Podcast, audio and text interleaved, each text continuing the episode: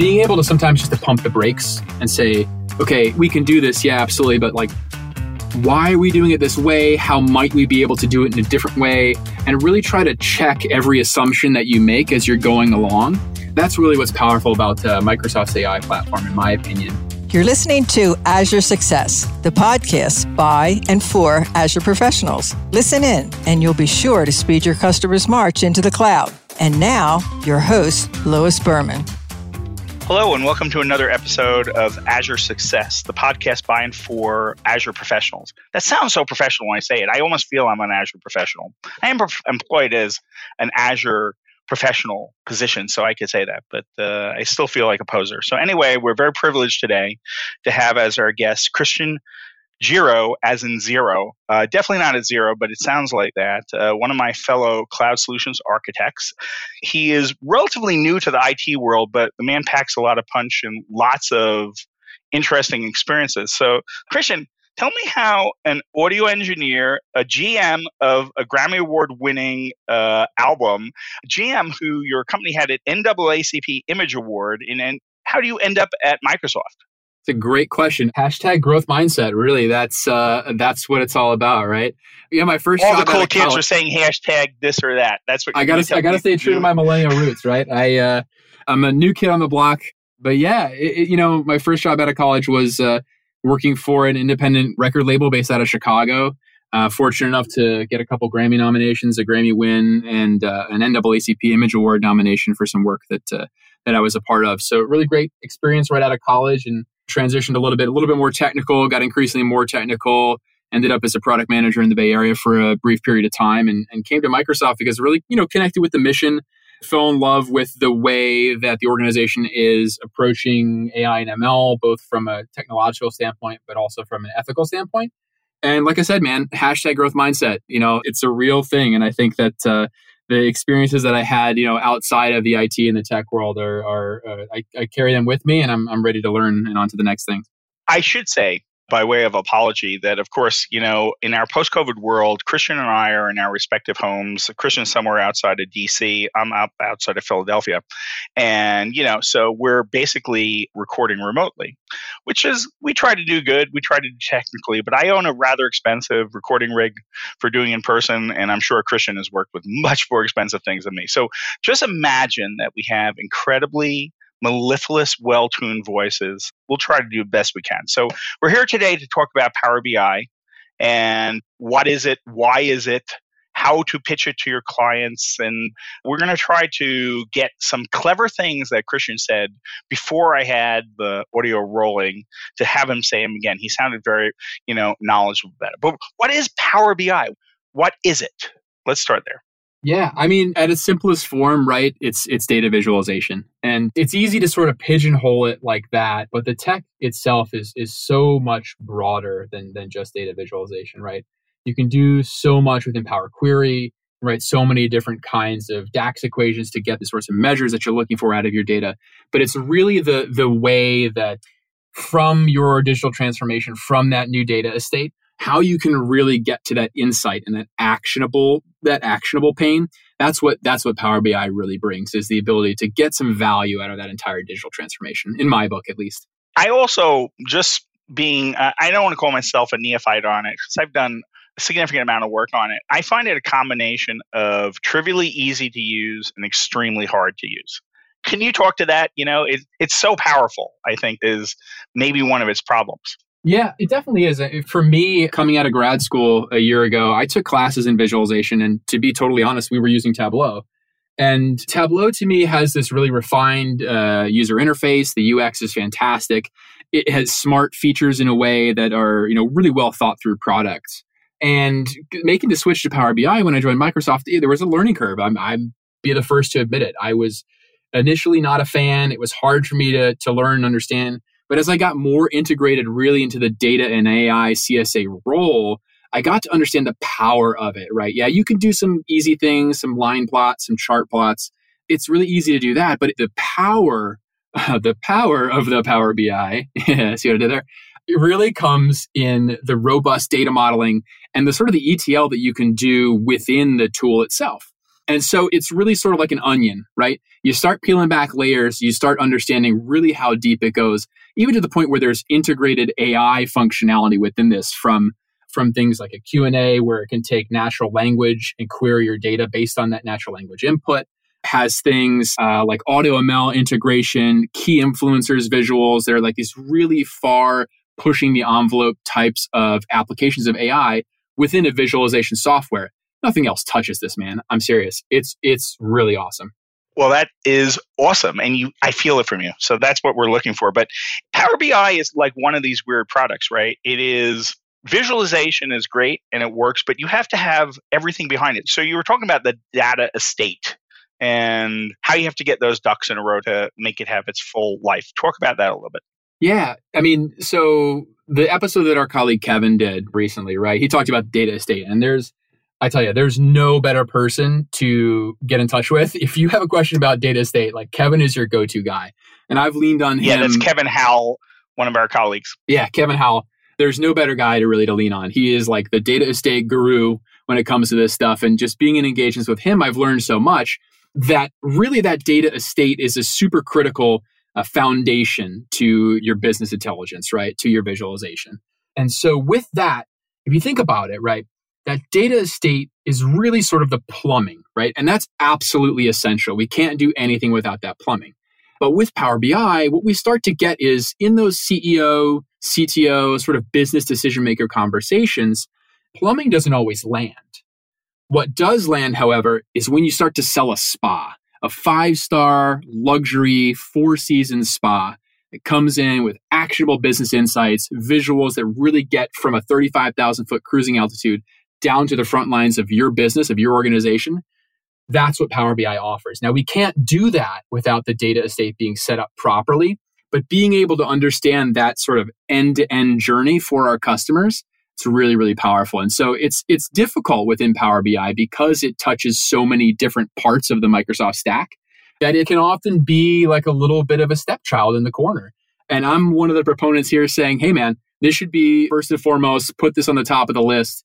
This is huge value for both us as CSAs, but primarily for our customers as well. So, this is supposedly an Azure focused show.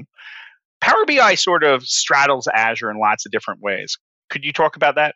Yeah. So, Power BI itself, it can get a little bit confusing. And, I, you know, those distinctions are tough. And there are a number of SKUs, right? So Power BI itself, you can actually have a, a, premium SKU that actually runs on an office node. And technically that's a Power Platform product. But then there's another version of Power BI called Power BI Embedded, which is an Azure node. So it consumes Azure resources. So this Power BI sort of floats in between sort of the gray area, the chasm between sort of Power Platforms and the Azure world, right? So sellers, specialists, CSAs, we, we don't really know who's really responsible for that, right? And so I think that there's definitely a gap in that knowledge because it doesn't fall squarely in one person's jurisdiction, right? But in that, there's definitely an opportunity for growth and learning. So I think that if we can sort of lean into that and be like, you know, I'm not afraid to get a little power platformy as a data and AI CSA, as, a, as an Azure focused professional, right? But if we can really lean into that, we can we can start to understand that entire overarching journey for our customers. And I think really that's where the value comes. I like to think about it the same way I think about, about DevOps. And I don't mean this in a technical sense, but I mean in a selling sort of sense. I don't particularly sell DevOps. I still literally don't know if I get compensated for a DevOps sort of sale. But but I do know that it empowers my customers to do all sorts of crazy and good things.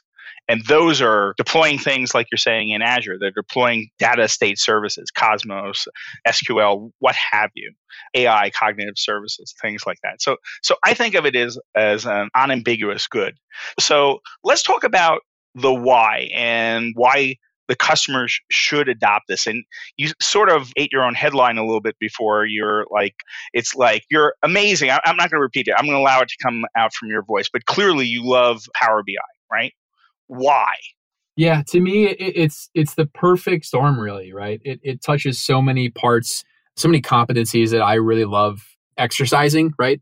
It starts with that data estate and being able to start with sort of that that layer cake that you've built. Right? So you've built the the cake itself, the sheet cake, right? And now we need to start putting the layers on top. Of we we put the icing, we put the flowers, we put the fruit on top, right? And so that's really that whole journey is why I love Power BI. So it starts with that data estate. You have an ETL process inside the tool. You're able to choose what sorts of visualizations, how you want to make that data actually tangible for your users. You can empower those citizen data scientists within your organization uh, using things like certified data sets that allow people within your organization to really explore data on their own and really get excited about the idea of data science. And, and then from that point, you choose you know where you want to put those visualizations. So there's a design aspect there's a change management aspect there's a data aspect and on top of all that stuff my first love is ai and ml and so you get to use that and like you said in one of those episodes sprinkle a little ai on it right? That's exactly what you that's exactly. exactly. what you can do here too. So it's i love it because it's so it's so multifunctional so cross discipline that's what i really like yeah you mentioned something also about that ethical data and, and stuff. And I believe ethical data is starting to float out in Power BI as it's trying to float out throughout the rest of our estate. Can you talk to that? Yeah, so that was one of the biggest things that really drew me to this company is the ethical approach that we have to advancing the field of AI. And to me that's that's really important just because there's so much inherent bias that comes in when you're training new algorithms or you're doing any sort of research into the future of machine learning that being able to sometimes just to pump the brakes and say, okay, we can do this. Yeah, absolutely. But like, why are we doing it this way? How might we be able to do it in a different way? And really try to check every assumption that you make as you're going along. That's really what's powerful about uh, Microsoft's AI platform, in my opinion. And then as it applies to Power BI, right? All those things that you're seeing within Azure all those AI functionalities, um, many of them are able to be called within the Power BI service itself. So there's starting to be that interplay between sort of those uh, sprinkle AI on top of it from Azure being pulled into the Power BI service so we can really get that power and that heft behind every single product we have in our stack. Can, can I make sort of a plug for yet another thing which I don't sell but I like? Yeah, go for it. That is the the Power Platform itself, right? Power BI ostensibly is the leading product of the the Power Platform, but the Power Platform is sort of like a whole mess of Tinker Toy style programmatic goodness that you used to have to be a professional to play around with to get value from. You had to, and I, don't mean professional in the sense that they were paying you to do it, but that you had to be dedicated person who spent weeks, months, years to learn how to do. So I'm under the impression that most people have a similar experience to me when they address Power BI. It's daunting because it's so powerful, but then they get with it, they start getting value. And I and I think the Power Platform itself is better than that in that it is most of the things in Power Platform seem to be easier to approach, whether it be batch processes or connectors to talk to cognitive services or, or stuff like that. But have you started working with Power Platform in coordination with Power BI? Yeah, I mean, there's definitely a lot of connection that happens there. So a good chunk of Power BI is very squarely in the Power Platform world, right? And I think you touched on it really plainly, right? I mean, to do a lot in Azure, you know, you and I both open up a Visual Studio Code window and we'll we'll start hacking away and and that's sort of part of the job description. But there comes a time when there's a little bit of a disconnect with our customers there. I think that's where the Power Platform really fills that gap is sort of that low code, no code development where you can really, and I, I said this in, the, in uh, one of the recent things that I just said about Power BI, is that you can really start to empower people within your organization to, to really dive in to data science, to coding, to app development. And what that does is it just, it makes people feel like I can do this too. And right. And so even if that power platform is sort of that first step on how you get to become either a cloud solution architect or, you know, somebody more technical inside your own organization, everybody starts somewhere. And that power platform really lowers the barrier for people to get into higher tech stuff like the Azure, like the like I've done my power platform stuff. Now I want to really learn about the data estate because Kevin Howell really made me excited about it. You know what I mean? That's cool. That's cool. So we're to get into the next step of this, which is how to not only have knowledge of how to use it, but how to sell it. And I mean that in the best sense of the word, how to convince people that this is a great thing to deal with. But firstly, I want to talk about the Allman brothers. You were like a roadie with them for like four or five years, six years, something like this. I, am still marveling this. And, and I, I should tell the people on the phone that I have done not as much roadieing, but I've certainly done a fair amount in my early 20s. And my universal takeaway from roadieing is it sounds incredibly more glamorous than it is. Like I did a, a, gig for the Rolling Stones where I probably got within five or six hundred feet of the stage, hauling incredibly heavy boxes and not being fed. That's usually my experience. But my assumption is that you probably had a much better experience, and, and I'm still jealous. Even with the filter of my own experience have been less than good. So could you talk about that a little bit? Sure. Yeah, it totally wild time in my life it was my honestly my first job out of college, right? And I was I was on tour with the Allman Brothers Band for about four and a half years, and it was a great experience. I met people I would never have met otherwise, and and wouldn't trade it for the world. But like you said, man, a very very difficult life, very hard, very challenging. Uh, at the same time, extremely rewarding, right? Being able did, to did they feed you? That's that's my main question. they did they did feed me. In fact, primarily my breakfast was a tray of bacon. You can guess that my pants my pant size ended up a little bit bigger by the end of tour legs than when it started. Yeah, they did feed me, but I did also have to to huff a lot of heavy KMO. But taught me a lot. It taught me a lot about work ethic and a lot about teamwork. So I'm happy to have had that experience. Well, cool. So let's talk about closing the loop on the, this stuff. So Power BI is wonderful. Apparently, it has all sorts of technical, wonderful things, and clearly the culture and and how you approach it thing sounds right. But how do you convince the people who are going to adopt this? And and tell me who those people are. Does it need to be adopted at the CIO level or grassroots or in between? How, how does that work? Yeah, I mean, where I've really seen success is, is around actually rallying people that are closer towards the bottom, not really those C level people. Top down approach is, is difficult for a CSA, honestly. And so what I try to do is I go bottom up and I will start to get these sort of center of excellence going around this stand up meetings where it comes to, you know, how can we refine this model? How do we do this better for our organization? How do we think about transforming digitally something that was an Excel sheet and a PDF into an active Power BI report or dashboard or something that I can then push out to my customers, to my end customers, right? So our customers' customers, and have those customers really engage with something instead of looking at a static sheet. And primarily from the Azure standpoint, the Power BI embedded SKU is really powerful because the app that you create within the Power BI service actually owns the data. So it's it has this really big implication for our customers, the Microsoft customers, those customers clients, right? If we are selling some sort if we as an organization, right, our customers, Microsoft customers, are selling something, right? And it's in a digital, it's a web app or something like that. We can embed Power BI visualizations inside of web apps or Teams or SharePoint, things that already exist. And so we're meeting our end customers where they are. And that's sort of where I found success is really, really being able to establish that center of excellence around the Power BI itself. And then saying, here's all the cool stuff you can do to serve your clients better. Well, do you have a report from the field? Do I have a report have from the field? Clients been have your clients been saying good things? Anything you can quote? They, I think generally they would be happy.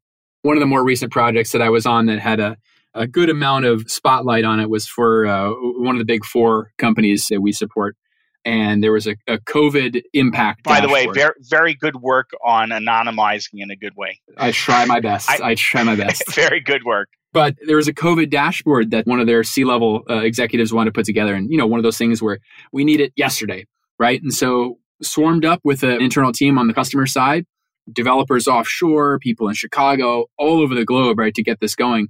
And they really wanted to create a um, visualization report that showed both the economic impact of COVID itself and, and how we're seeing signs of vibrancy in the economy. And this is in state, local, county, and zip code economies, right?